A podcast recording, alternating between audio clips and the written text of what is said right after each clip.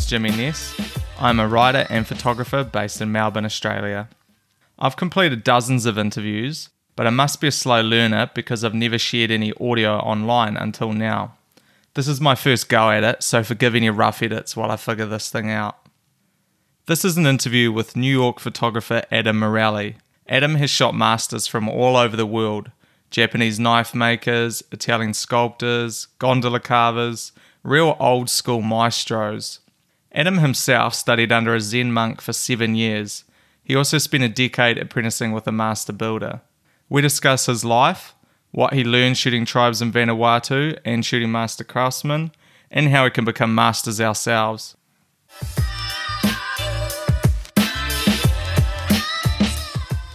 No, I didn't know artists. I didn't know what a professional art career actually looked like. If you were a lawyer, like I knew people who like they were lawyers. They went to offices and people worked in corporate. I mean, I growing up in northern New Jersey, there are a lot of um, corporate headquarters, pharmaceutical headquarters, like AT and T, um, you know, Lucent Technologies, like the, these types of jobs. I'm like, oh, people drive to a very big parking lot they go to a very large, like geometric shaped building, and this is work.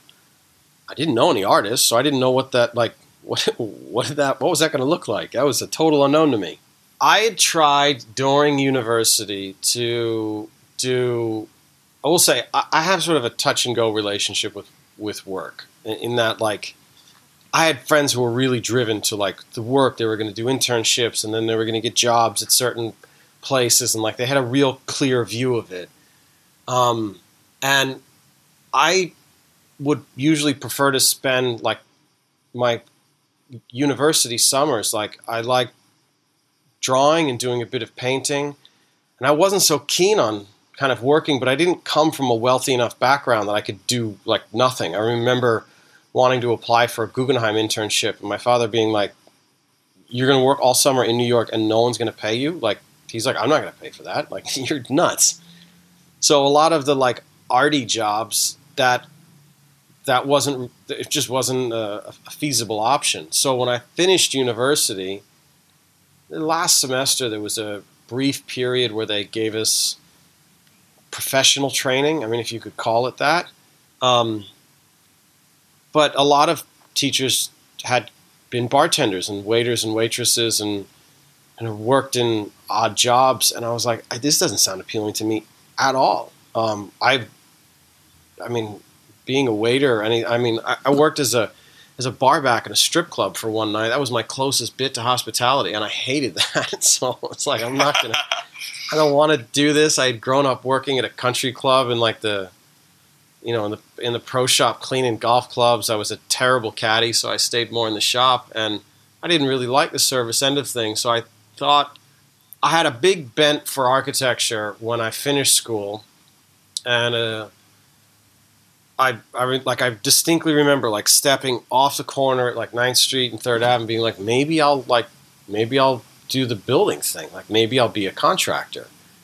Um, and the first the first firm that hired me, they were just starting a project that was, I mean, to date, it's probably one of the nuttiest apartments I've known in New York City. It was a four story penthouse that was having a fifth floor added um, to house the client's art collection. So it, to me, it was like I never knew collectors. They were this mythical, you know, millionaire, billionaire realm that they just, you knew they existed. They showed up engraved on museum and gallery walls, but like I didn't know any of them. Um, and it was a it was an interesting opportunity to see like, well, this is someone who's literally building a house around a collection of art and a collection of contemporary art. It just blew my mind, and in the process, the building part was like, wow, like this is this is cool. This is really like I'm kind of getting paid for a second education, and I kind of went on to continue building for art collectors, um, some artists, and people where art played a significant role in their homes, and it made really different homes than the ones that I saw growing up, and that was fascinating and rewarding. Man, I, I like hearing these stories because I think if you look at anyone's like LinkedIn profile or the bio on their website, it looks like they followed like a linear path, like one thing led to another. And and I like hearing stories like this because, you know, obviously you've you've done stuff, but it wasn't it wasn't all leading up to this one moment. Yeah, it like I knew I wanted to be in New York. That like I remember when I freshman year in university, um, I went to Fairfield University in Connecticut, and I was supposed to play lacrosse. Decided like I'm done listening to coaches say like get your head in the game and blah. I was like just finished with that. So I found myself studying art at a liberal arts school that had a really not a very good art program. And a friend from high school who was a year older than me, um, Mike was at he was at NYU, and we went to me and my roommate at the time. We'd all, all three of us had gone to high school together. Mike was just a year older, and we'd go into New York, and um, we'd grown up skateboarding and snowboarding together. And both these two guys were like, I mean, if you want to do the art thing, man, like you got to go to New York. Like you can't, Connecticut is not going to be it. So I transferred. I applied to transfer one application. I didn't apply to like Cooper Union and Columbia and NYU and Parsons. And I just I was like NYU, okay, and that was it. And I got in. Um, and it was that was a that was as far as I could sort out. Was like okay, New York might be the place to be. And obviously, you know, reading your bio, you you also trained with a Zen monk. Was that was that concurrently, and was that kind of because you were searching for meaning in your life, or what what kind of happened there?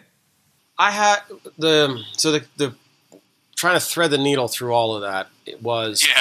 I was so I'd been in construction for the first firm that I worked for. I did I worked for them for a year, and then the um, client sued the construction company, and the construction company laid off. It was a small firm, but they laid off like four or five people. And being the youngest one there, it was like I was out.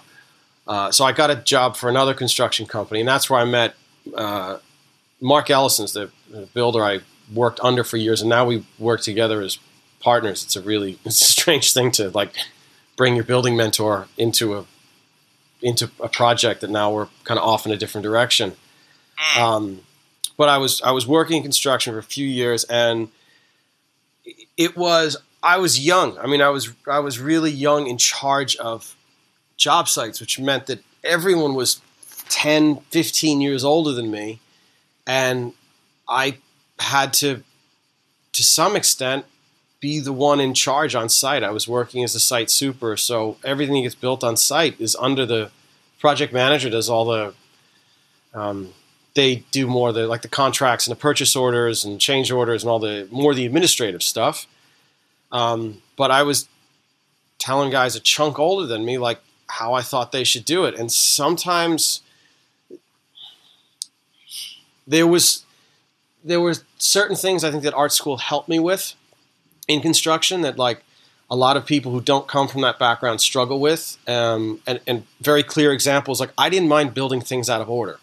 A lot of tradespeople they learn to do it a certain way and they want to do it like that way because that's like that's the most sensible way to do it.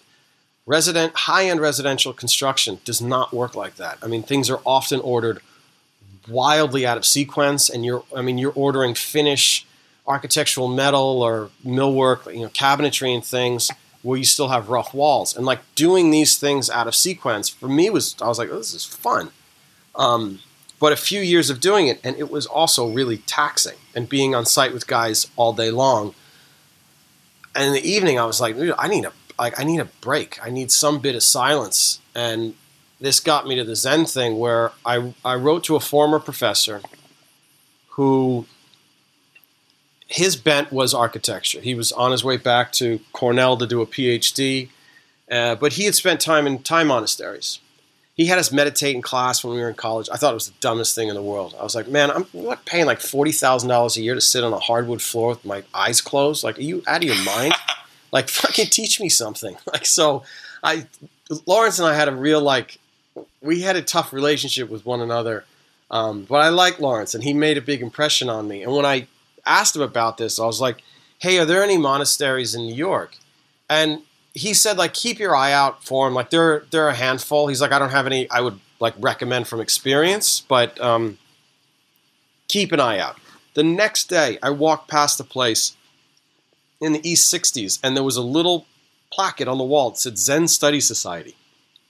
And I looked it up online, and they had an open meditation on Thursday evenings. It's like two and a half hours. You do Zazen and kinhin. There wasn't too much information on the site.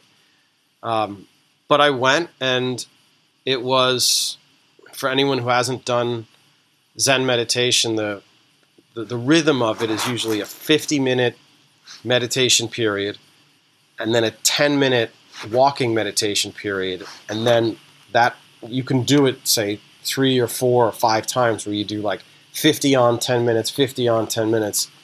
Um, and it was painful just sitting there. I mean I, it was really challenging but somehow fascinating. And if you weren't like too much of a mess they would invite you back to other you know, to other morning and evening meditations, and that's how it started. Did any of those um, those Zen awakenings did they pertain to photography? Like, did you? Because I know, for, again, for people who don't know, I know part of meditation is you know you'll have an awakening or you'll come to a realization like that you didn't expect to have um, and that's obviously a big part of it, as you know. Did you did you encounter anything that kind of changed the way you thought about photography, or there's a or there was a revelation in the way you thought that you still apply now? The revelation moments in Zen practice, at least that I've had so far, played out in photography, but they didn't. It wasn't like a one to one connection. I think it was uh, Zen gave me like a really firm base of discipline that nothing else did. I mean, I had some from sport and some from school, but nothing, nothing like what I got in Zen practice. And I think the the deprivation of time, like either in the monastery or in the Zendo in New York, um, there were lots of art ideas that came about. I mean, I think in, in that way, you're supposed to quiet your brain, but early on, I found it very stimulating to see how to see how my brain was working, and a lot of times it wouldn't shut, it wouldn't like chill out. It took a it took a number of years to start to like hear the hum of my own self, and that was that I mean that was an uncomfortable process. In I'll give you an example. The the place that I went to had there were two pla- there were two zendos. There was one that was in New York, which was in an old townhouse, um, and that was you could still hear New York. I mean, it was quiet, but even when you do meditation at like five thirty in the morning, the city, there's still some rumblings. You can still feel the rumble of a train, like you can still feel the six train on the east side, um, and you could hear things.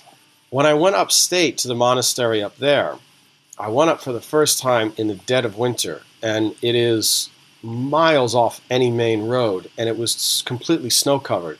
My ears rang for a day and a half when I got up there, and it what I realized was like uh, the over sensation, like over sensitized existence in New York, I it, I wasn't even aware of it. It just seemed like that's the way my ears were. I wasn't listening to particularly loud music. It was it's just that was the buzz of myself in New York. And when I stepped out of it and got that distance and silence and isolation, only then did I start to like see a part of myself that was not visible in uh, in my everyday life in New York, and it changed. I mean, in one very practical way, it affected photography. I stopped shooting a Hasselblad and started shooting a Leica because I had gotten a bit of permission to take some pictures around the monastery, um, but the Hasselblad was too loud. The, like the mirror flap was just it was like slamming a door. And I had heard about the cloth shutter of the Leica thing, and I thought, oh, maybe that might be a better option, um, and that was a contributing factor in like these this that like trip to Guatemala where I'm like this equipment's too heavy. Um, in the monastery, I'm like, this equipment's too loud. Uh, and that led me to shift systems a little bit, which is a weird, uh, probably a pretty weird reason for it. I think any Leica shooters, anyone who's selected Leica for anything and gives any reason, I mean, most of the internet just chews it up as horseshit. They're like, ah, it's just nonsense. You wanted a fancy camera. And it's like, I mean, I was shooting a Hasselblad. It wasn't like I wasn't shooting a nice camera. It just wasn't working for what I was trying to do. Um, and the, the monastery was a that was a part of that process.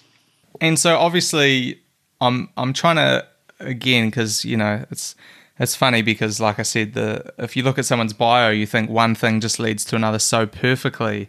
Because so I'm going off your website and places like that there, and obviously you know you were you were shooting the um the Zen temple and stuff like that, and and how did that kind of connect up with you your trip to Vanuatu? There was a guy who I knew very loosely. I'd met him in in college, and I, I mean, I say knew him. Like I met him, he would have never remembered me. And he started a Vanuatu Pacifica Foundation. It was this idea to um, have like an artist residency in the South Pacific. He's like a very bit of digital music guy, and like he saw it. He was trying to make like a digital detox thing.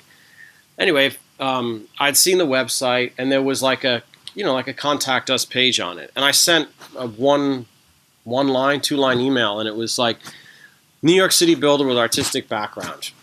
Send. Like there wasn't. It, it went to the director, this guy Jordan at the time, and I didn't know whether they'd respond or anything. But it seemed like seemed cool. Seemed like they were trying to do something. I wasn't sure what they were trying to do.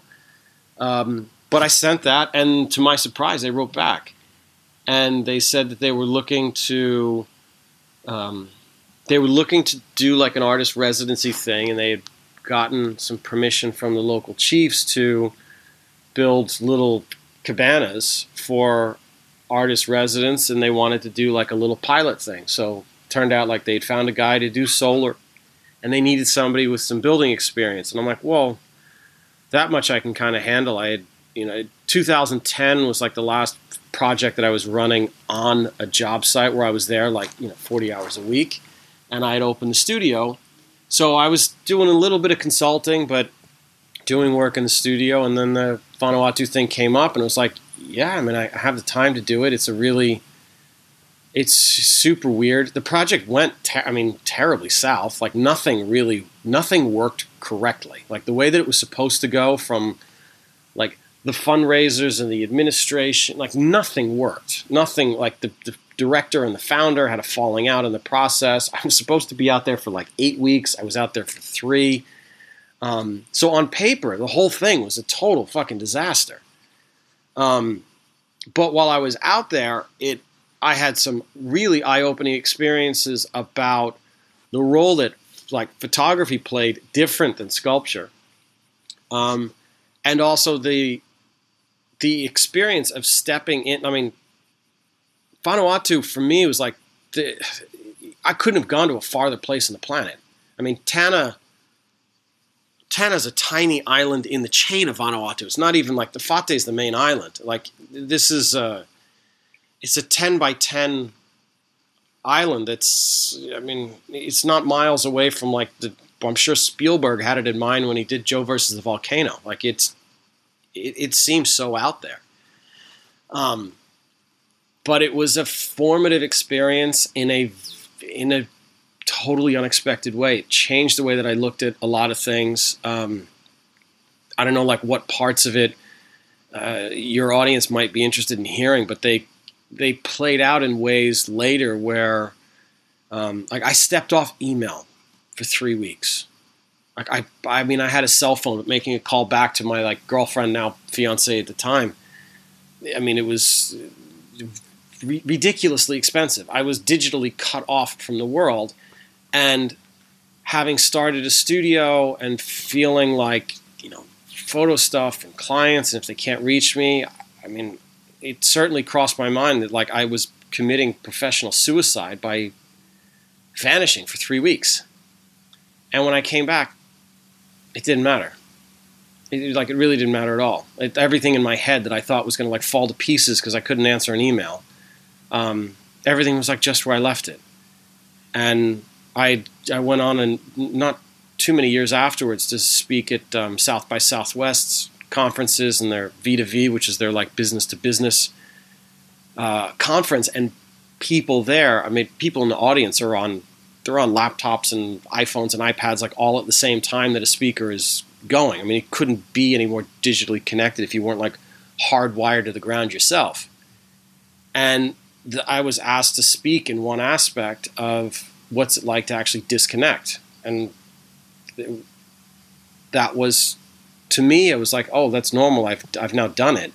Um, to other people, they're like, oh no no no, like I can't do that. It's like they're more afraid of disconnecting than they are of like sharks. Uh, so that's a I wouldn't have anticipated going to a South Pacific island to learn how to get off of email and like social media, but that was that was one of the strange revelations that that happened in the course of that. And were you a were you a photographer at that stage, or what what was kind of your career at that point? I get, this is always a, like a weird question with like artist and photographer. Like, at what point do you count at what point can you say like I'm an artist or like I'm a painter, I'm a photographer? Like had people paid me for work? Yes. Like had I done like some minor editorial stuff and done commercials, you know, boring commercial shoots, anything from photographing real estate to doing like uh, headshots. Like I had done that stuff, but it wasn't. I certainly wasn't known for anything. Um, I was really interested in the culture side of things. I I had pitched the project to Leica. Um, they had no, virtually no interest in it, um, though I thought it would have been a very good fit for their types of projects that they were trying, that they were starting to promote.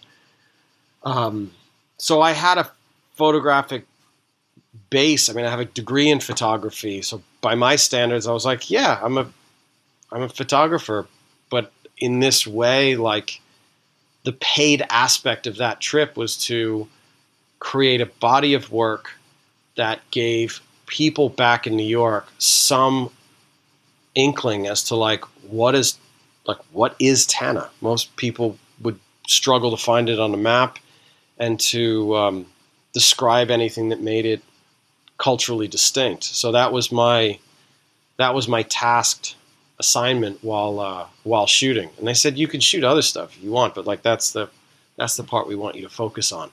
Like what you're known for, well, at least in my eyes, is you know you you've worked with these kind of masters, and um you know you've worked with people at the top of their game.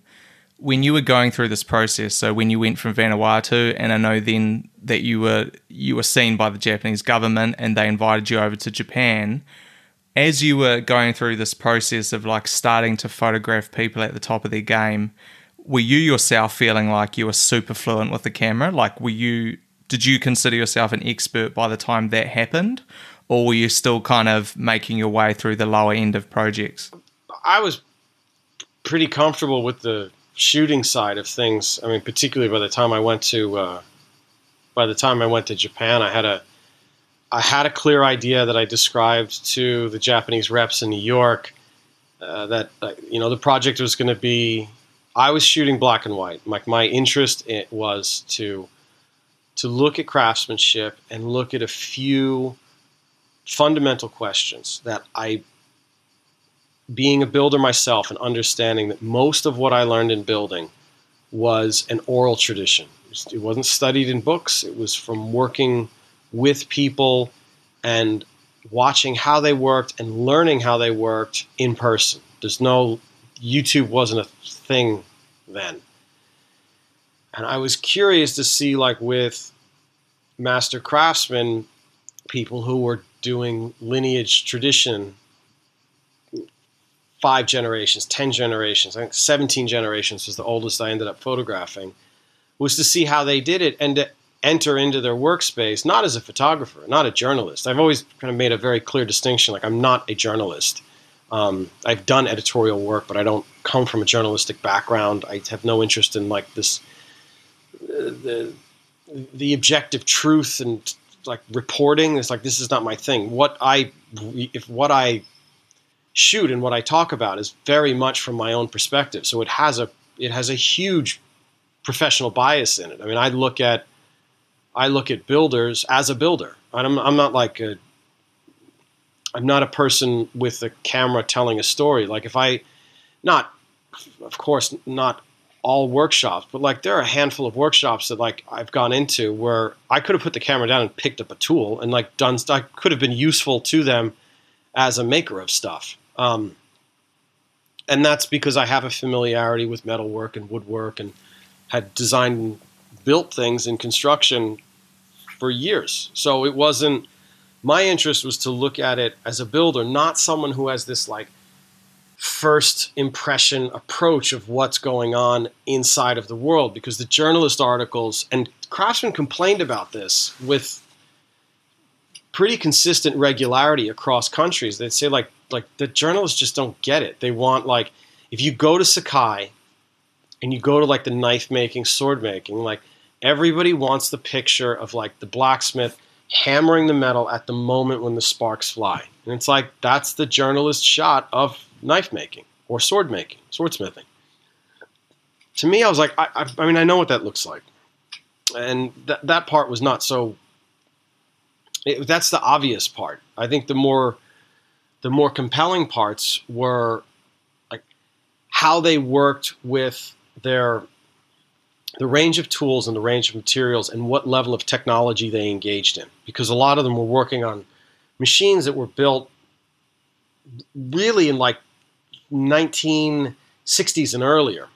Um, and this was everything from like the Japanese denim producers to blacksmiths, woodworkers. Like to see how how do you get from raw product to something that is considered a national treasure? Like the only thing that it, that separates like the wood in a temple from the wood in the lumber yard are the people who touched it in the middle. And I wanted to understand like particularly like Japanese carpentry at its source. I wasn't going to get Japanese carpentry in New York. I get a few pieces of furniture here and there and it just wasn't it wasn't anything I was going to be able to get like from the source and going to Japan and working with these with these craftsmen, most of them let me in because of my construction background, not because of my photo credentials. They don't. How do they want an artist floating around their workshop? It's just a huge liability. But if they could see projects that I had built and I had run, they're like, oh, like this guy, should, he should be fine. We'll probably have an all right time with him. And that really, I, I think that gave the Japanese government some confidence in it because I wasn't. They had had a uh, journalist like flake out on them on a project a year prior. So they were really like, they were kind of gun shy of like, you know, you have, if we plan this, like, you can't not go. You have to, like, don't do what that person did. Um, and so those were the assurances that went into it. And then when we went, it was, uh, it, it ended up being like really interesting to go through a range of craftsmen in such a small geographic space, but that was all like everything was connected one to the next. It was really like you could you could see the tools and the objects that each craftsman make. Like you could some of them you could actually find in other workshops. So there was a real thread of continuity to it, which was nice. And and I guess if we kind of semi fast forward to today, like you've you've shot these kinds of people all over the world. Like I know you've worked with like Venetian gondola carvers. You've been to Japan several times, and you've always had this kind of interest in what you call craftsmen, what other people might call masters of their trade because they're multi generational. Have you found like because you because you're you're gaining access to like something that something that's in the movies, it's the Mr. Miyagi kind of stuff, but as someone who's been and seen the reality of these kinds of people, what have you found are the similarities between them? Is, are there certain traits that they share as kind of master craftsmen who are part of these multi generational heritages? I think for sure. I think the, the culture of craftsmen, you put craftsmen next to one another, their the nationality is sort of less significant, but the way in which people approach materials and that like that conversion of materials into something, I find is there is a real continuity to it because they they almost never talk about perfection. Right? Craftsman conversation, like there's this idea of like, oh, how do you get to the perfect blood? This is like this doesn't even happen. It's a lot of it. A lot of the conversation is around like problem solving and trying to understand how like different nuances in their production can be like how they can be amplified. It's almost like if you get like a, an equalizer for like a stereo system, like most of the things that are produced in the world are like flatline, like everything's right in the middle. And industrial production is is like that. It's just like it's it's flat. It's right in the middle because the people who are making it, someone who's working in car manufacturing, like they don't go from the very beginning of of the production, like in the design and the engineering, all the way to the end. Craftsmen do. Craftsmen like they, you know, they'll grow the tea leaves, but they'll go all the way down to like working with tea masters directly. So they their relationship with their material is something that they use as a like a mechanism for learning. It's like it is the lens through which they view the world and it's how they it's how they relate to things. Like they almost relate to people in the same language in which they understand materials.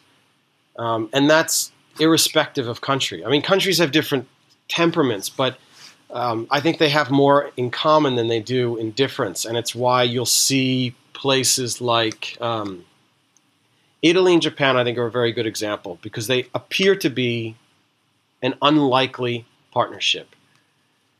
But you will find a lot of uh, um, Japanese apprentices in Italy, and they're working for tailors. They're they're doing leather production, whether it's like producing bags or making shoes. Some of them stay, some of them go back, and they have this these cultures like to some extent. I mean, to some extent, everybody has it, but some are really sort of known for it. Um, the, like the Italians are known for the things that they made. The, the Japanese are known for it. Um, the French are known for it. The English are known for it. Everyone's got a little different temperament to it.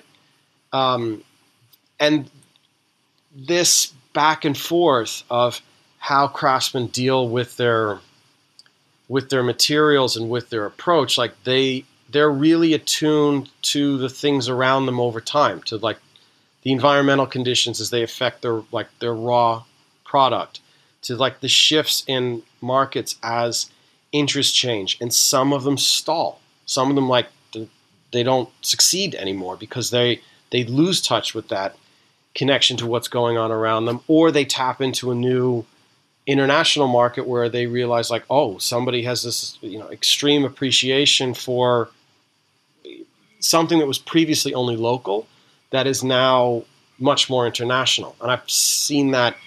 Uh, I've seen that kind of grow internationally. It's not like like one like just the Japanese have done it. I think it's it's really across. Uh, it's it travels across borders. I think what what probably helps you is you know you you have this background in art and sculpture, and it all it all kind of blends together in this awesome way. Um, I think I think that kind of leads into your teaching a bit as well, and that you it's I think it's surprising on the internet. Well, I now know looking at it from a future tense, but how much of like kind of art history and like all these all these different facets are kind of like almost ignored when you look at like online photography education. But the way you're teaching is kind of looking at classical artists and looking at masters of their time and stuff like that. That's that's also a really unique approach i think because for some reason you, you don't see a lot of that online. I think that's why your teaching's been a big hit. You know you don't see people looking at classical art in that way. Don't you think that's kind of strange I would agree that it's strange. I think the um, photo has a real double-edged sword in that it's very accessible. So, I mean, anybody can do it. Um, but to really like get past any of the superficial effects that you can just do with whatever camera or phone you can pop out of a box, um, photography is just like it's the it's the baby it's it's the baby child of um, of art making. Like they're all these distinctions in sculpture and painting and photo, video work, you know, rendering, design, these are all like sections on a on a bookshelf. In my head, they're it's the same library. It's like if you express something in two dimensions or three dimensions, you have different things that you have to deal with. But the whole exercise is like you're going from something that's like sort of in like it's in my mind only and I'm trying to get it out. And I don't get it out like a writer, I don't get it out like a musician, I get it out like an artist. And some things lend themselves very well to sculpture. Other things lend themselves very well to photography. And not wanting to be limited by the medium, I had to take some time to really suck at doing most of them and learn how to do them. Like this, your talent and gift and all this stuff. It's trust me, I was not good at most of this at the at the outset. I could like nominally draw better than my classmates in the fifth grade, um, but at any point, like uh, when I wanted to learn how to do sculpture, like I didn't know how to do woodwork. I didn't know how to work like hand saws and hand planes and joiners and radial arm saws and chop. I didn't. I mean, you kill yourself with some of those things if you don't know how to use them, right? And I, I didn't. I had to learn, and I had to understand how the materials work too. So the I think coming from a background where art was not prominent where I grew up, I found a real kinship with art history. I found other people in books, uh, in museums who seemed like me. I'm like, oh, we ha- we're interested in the same thing. They've done it much better than I can do it, but I'm interested in this. So the the resource pool for classical work or contemporary, I mean, anything, really like anything in art history is available because it's some visual translation of an impulse that some person had that they wanted to bring into creation. Uh, I think it, it sounds a little weird to or pretentious, I think, to say like, you know, one is a creator, but it's like if you make things, if you make things, you can be called a maker. That's sort of fine. But if you create things, and eh, maybe it's like parsing words a little bit, but like if you're going from like design conception to execution and the whole way through, it's like, I don't know, like I, I like to make things, I like to create things. And I didn't want the limitation of it. And I found that people who were taking an interest in photography, they had other interests in art. They just didn't know where to, to go. They didn't know, like, it was like someone hadn't given them the okay to go learn about it and not be particularly good at it. So they would feel they'd feel like adults. Most adults don't like to feel stupid. I, I, found most of the people who came on photo workshops with me, if they had the luxury to travel for a week in a year or two weeks in a year and do a photo dedicated workshop, it usually meant that they were pretty good at something else in their life. And the consequence of that is that if you're comfortable being good at something, you don't want to be made the fool to not be good at something. And working with people to say like, yeah, like it's cool. You don't have to know about this. Just tell me like just tell me what you like. Just give me some indication as to when you see something, you see a painting, you see a movie, you see a comic book, just like whatever it is that when you see that thing, you're like, that's I want to go in that direction. And I just un, I just helped them unpack the language backwards to say, like, what you're looking at today came from somewhere. Like, let's look at some of that lineage. And then you can use that whole lineage is yours. Like, you don't. You don't need me after that. Like I can just lay out a little, a few lily pads to get you to where you want to go, and then you can expand endlessly in that direction. So I don't. I will tell people often when I work with them, especially one on ones, like this is not a lifetime thing. Like by design, I'm trying to get you out of here. I'm trying to get you to swim on your own, and then let's go surfing. Like let's let's go have fun. If you're drowning, the surfing part is no fun for me because you're drowning. I want to get you swimming, and then when we can do that, we can have a lot more fun together. Does that make sense? It does, and it's it's also because I've kind of heard you talk about the um you know, obviously, you know, the 10,000 hour rule when it comes to mastering anything. I heard you talk about, like, in your experience, that's mostly true, but it is possible to at least find your feet within a fraction of that time. And then the rest of your journey you can actually enjoy. It's not like a, it's not like 10,000 hours of pure grind and then suddenly you're a master. It's a process. Yeah, it's a, it's a, uh, I, I heard there's a guy, Gerry Lopez. He's a, he's a famous is a famous surfer. Um, he kind of rose to his professional prominence. I think Gerry started winning like pipe masters and things in the late 70s. Um, but he had a little sound clip in a film where he was talking about the tr- the transition between like being a grom, like being a beginner, and then sort of developing into something that was not that. And it's he described as like a slow fade. And I think that's what it is. Is like in at the beginning. I mean, you go to a ski slope, you go to a beach, you watch people surf. Like they just kind of fall on their butts or fall on their faces. But then something clicks, and then you don't. You like, oh, you didn't fall. You're not a professional surfer. You're not a professional skier at that point. But in in not falling, in like starting to get the feel for things, you get a dexterity in it. And if if you can enjoy that process, if you can enjoy that learning process, that 10,000 hours or 7,000, 15,000, however it flushes out for you, can be a really enjoyable experience. But if you look at it like a countdown clock of like, ah, I still have like 9,234 hours left, like it's going to be pretty, it's going to be pretty daunting. I've not met most craftsmen, like the masters of the shop, will say like, takes about five years before someone's like really useful to them. Seven years they can kind of start to work on their own. Um, and I found that to be pretty consistent. That like put your you put your time to it, and you can. I mean, you could do it a lot of it. I mean, considering. I heard in comparison to the 10,000 hour rule that an average human lifespan was 700,000 hours. I don't actually know if that's true. I heard, I think I heard it on a podcast or something. But if it is, it actually makes the 10,000 hours seem kind of small. Right? It's a, it doesn't seem so. Uh, 10,000 against 700,000 seems like, oh, I could probably get good at a handful of things. It just might take, like, I'm 40.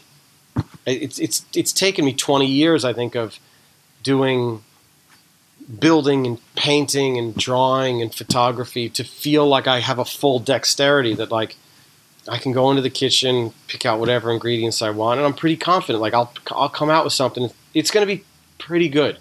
I don't know how good it's going to be. Is it going to be exceptional? Like those ones, they they tend to pop up in a way that's not so predictable. But like like on balance, like I'll paddle for the wave. Like I know I'm going to get it. Like and it's easier for people to get there than they think again when I was listening to your lessons and you were talking about like the masters of um, art and stuff. Because for me, and I think like you said before, I've always thought this is like a super super lofty genre, a little bit pretentious. It's just it's just you know not for me. I've always thought, and then I started getting really interested in it, hearing you talk about it, and then you you said things like you know Da Vinci when he started out, like you can see his sketchbooks if you if you read these guys' lives, it's it's not just like it is in cinema, like they didn't they didn't all start out and they were three year old geniuses that could make these amazing sculptures. Like they struggled, and you can actually read their biographies and see that they started just like you did. Maybe they reached higher highs, but they they did really start as amateurs,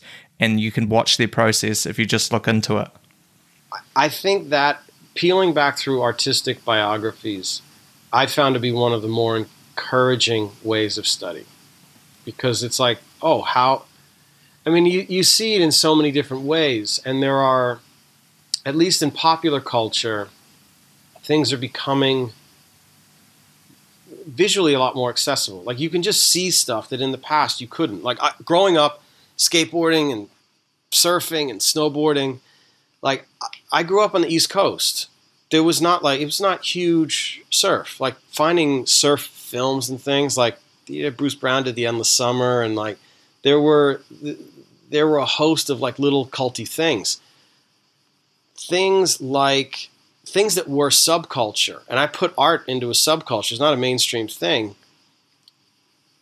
If there's no visual access to it, people, f- it's really mystifying. Like, how do you get there? How do you get to this point from being nowhere? And I think a lot of entertainment television has started to look into this. So it we see now the trajectory of people when they went from like I just watched that series they had on Netflix, uh, The Last Dance, on the uh, yeah. Chicago Bulls. I'm not a basketball fan. I mean, I grew up in the era of Michael Jordan, but it was like that was not my that was not my life.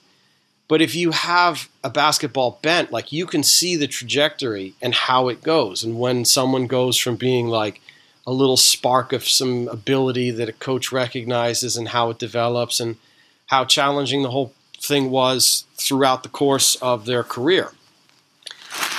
Art, there are not many, like, more recently, there have been better art biographies. I mean, most art books, the ones that I read in school, they were crushingly boring. Like, you'd have to be a lunatic to really be into this stuff. They were so dry. And the artist artists' lives are anything but dry. They just were passed through this academic filter uh, of research and establishing terms and phrases. And I mean, like art theory is most of it, most of the stuff that I read in, in school, I'm like, this could have been one tenth the length if we just took out all the extra academic nonsense. Like, it doesn't need to be that complicated, but I think that art always being viewed as a non essential, um, that people in that profession, people in the profession of, of art, like they kind of make it important. One thing to make something important is to like make it a bit more esoteric so that other people don't get it. But the consequence of that is that people who might be into it don't get into it. I mean, uh, they make professional sports pretty accessible. If they were really difficult to understand, no one would watch it. But they don't. They give you like all of the information all of the time. There's a ton of information on it, both like forward looking and backwards looking. I mean, so it's really, really, it is accessible. You find me like 10 very good art documentaries. Like, I might be, after 10 recommendations, like, I might be out. I might not be able to give you any other ones that I thought were like, oh, that was really, like, that was really good. With people trying to get into art and not having, like, to get away from art with like the capital A, where they sort of feel like, oh, I don't have the background for it, and I don't have this for it. It's like there are no there are no real requirements. Like you can develop a pretty simple working knowledge of some of the areas of art that might strike you, and you can apply them. And you're if you're a photographer, you can like you could start to like do them. There's you don't have to like wait necessarily. You can take the lessons that artists have left for us along the way and like they left them like a toolbox like they didn't they didn't design a wrench for you to not use it like to put it in a box and look at it and never touch it again like the whole thing was like look if i went through the innovation of coming up with the wrench fucking use it you know use that thing and learn how to use it well to to its to its fullest extent thanks for listening to my interview with adam you can find him online at adammarelli.com and at amworkshops.com. You can also check out my writing and photography at jimmyness.com.